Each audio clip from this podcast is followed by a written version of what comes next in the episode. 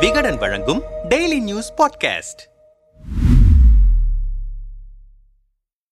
திமுக பொதுக்குழு கூட்டம் அக்டோபர் ஒன்பதாம் தேதி சென்னையில் நடந்து முடிந்து இருக்கிறது துணை பொதுச் செயலாளராக இருந்த சுப்புலட்சுமி ஜெகதீசன் திமுகவில் இருந்து வெளியேறியதால் அந்த இடத்துக்கு மகளிர் கோட்டாவில் கனிமொழி நியமிக்கப்பட்டிருக்கிறார். பொதுக்குழுவிலேயே கனிமொழியை வானளவாக வாழ்த்தி பேசியிருந்தார் உதயநிதி ஸ்டாலின். இதுவரை உதயநிதிக்கும் கனிமொழிக்கும் இடையே மறைமுக மோதல் இருந்ததாக கூறப்பட்டு வந்த நிலையில் திடீரென இணைந்தது எப்படி என்று விசாரித்தோம். இணைந்து விட்டனர் என்று சொல்வது சாத்தியமில்லை என்கிறார்கள். அவ்வப்போது கிளம்பும் இருவருக்கும் இடையிலான யுத்தம் பற்றி தகவல்களை அடக்க அவ்வப்போது இதுபோன்று இணைந்தது போல் வெளிக்காட்டிக் கொள்வது வழக்கம். துணை பொதுச் செயலாளராக தேர்வாகி இருக்கும் கனிமொழியை சபை முன்பு வாழ்த்துவதும் வகையில்தான் புதிதாக துணை பொதுச் செயலாளராக நியமிக்கப்பட்டிருக்கும் என்னுடைய அத்தை தலைவரின் தங்கை கலைஞரின் அன்பு மகள் கனிமொழி கருணாநிதிக்கு வாழ்த்துக்கள் என்று பேசியிருக்கிறார். புதிதாக பொறுப்பேற்றவர்களை நேரில் சென்று வாழ்த்த வேண்டும் என்கிற மரியாதை நிமித்தமான சந்திப்பேதான் ஒழிய வேறொன்றும் சொல்லிக் கொள்ளும்படியாக இல்லை. கனிமொழியை பார்க்க அவரின் இல்லத்துக்கு சென்றிருந்ததால் அவரது தாயார் ராஜாத்தி அம்மாளையும் சந்தித்து நலம் விசாரித்து இருக்கிறார். இளைஞரணி செயலாளராக இருந்த ஸ்டாலின் தான் தற்போது கட்சியின் தலைவர். அதேபோல் மாணவரணி செயலாளராக ஒரு காலத்தில் இருந்த துரைமுருகன் இன்று கட்சியின் பொதுச் செயலாளர். இப்படி பார்க்க போனால் மகளிரணி செயலாளராக இருக்கும் கனிமொழி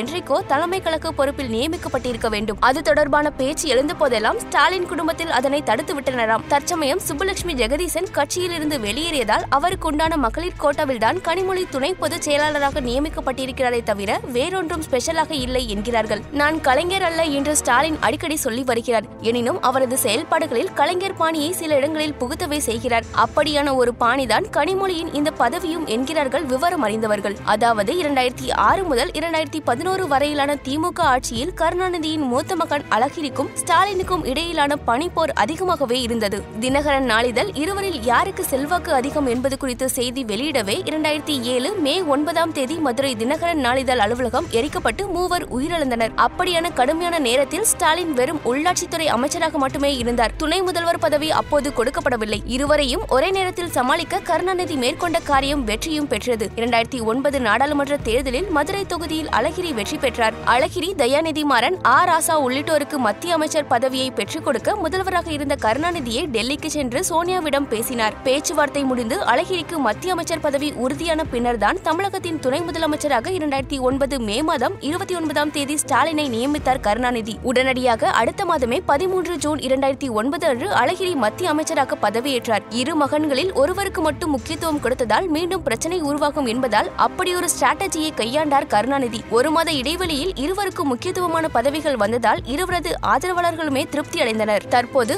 அதே கருணாநிதி பாணியை தான் ஸ்டாலின் இவ்விஷயத்தில் பின்பற்றி இருக்கிறார். இப்போதைய சூழ்நிலையில் வாரிசு என்று பார்த்தால் உதயநிதியும் கனிமொழியும் தான் இருக்கிறார்கள். இருவருக்குள்ளும் இருவரது ஆதரவாளர்களுக்குள்ளும் மறைமுக பணிப்போர் நடந்து வருவதை ஸ்டாலின் கவனிக்க தவறவில்லை. அதனால் எப்படி தன்னையும் தனது அண்ணன் அழகிரியும் ஒரே நேரத்தில் கருணாநிதி சமாளித்தாரோ அதேபோல் உதயநிதி மற்றும் கனிமொழியை சமாளிக்க இருவருக்குமே முக்கியத்துவம் கொடுக்க ஸ்டாலின் முடிவெடுத்து இருக்கிறார். அதன்படி முதலில் கனிமொழியை லிப்ட் செய்தாக வேண்டும். துரைமுருகனுக்காக கருணாநிதி முதன்மை செயலாளர் பதவியை உருவாக்கியது போல் கனிமொழிக்காக ஸ்டாலின் புது பதவியை உருவாக்கும் எண்ணம் இல்லை. அதற்கு தோதாகவே அமைந்தது சுப்புலட்சுமி ஜெகதீசனின் விலகல். இதுதான் சரியான தருணம் என எண்ணிய ஸ்டாலின் மகளிர் கோட்டாவில் கனிமொழியை துணை பொதுச் செயலாளராக உட்கார வைத்துவிட்டார் அடுத்ததாக என்ன நடக்கும் என்பது அனைவருக்குமே யூகிக்கக்கூடிய சம்பவம் தான் குடும்பத்தையும் உதயநிதியும் அவரது ஆதரவாளர்களையும் சமாளிக்கும் வகையில் விரைவில் உதயநிதிக்கு அமைச்சர் பதவி வழங்கப்படலாம். ஆட்சி அமைந்து ஆறு மாதத்தில் அமைச்சரவை மாற்றியமைக்கப்பட இருக்கிறது. அதில் உதயநிதி அமைச்சராக்கப்படலாம் என்ற பேச்சு எழுந்தது. ஆனால் அப்படியொன்றும் நடக்கவில்லை. திமுக எம்எல்ஏக்களும் அமைச்சர்களும் கூட உதயநிதி அமைச்சராக்க வேண்டும் என்று பொதுவெளியில் பேசினார்கள். ஒருவேளை உதயநிதி அமைச்சராக்கப்பட்டிருந்தால் கனிமொழி ஆதரவாளர்கள் வெளிப்படையாக மீடியாக்களிடம் குமரர் குமரர்களை கொட்டி தீர்க்கவே தயாராக இருந்தனர். கனிமொழிக்கு ஆதரவாக சில எம்எல்ஏக்கள் இருப்பதாக ஸ்டாலினுக்கு உளவுத்துறையும் நோட் போட்டியிருந்தது அதனால் என்றைக்கா இருந்தாலும் கனிமொழியால் சிக்கல் வரலாம் என்பதை புரிந்து கொண்ட ஸ்டாலின் தற்போது முதலில் அவருக்கான அங்கீகாரத்தை கொடுத்திருக்கிறார். அடுத்ததாக உதயநிதியை அமைச்சராக்கினால் கனிமொழியோ அவரது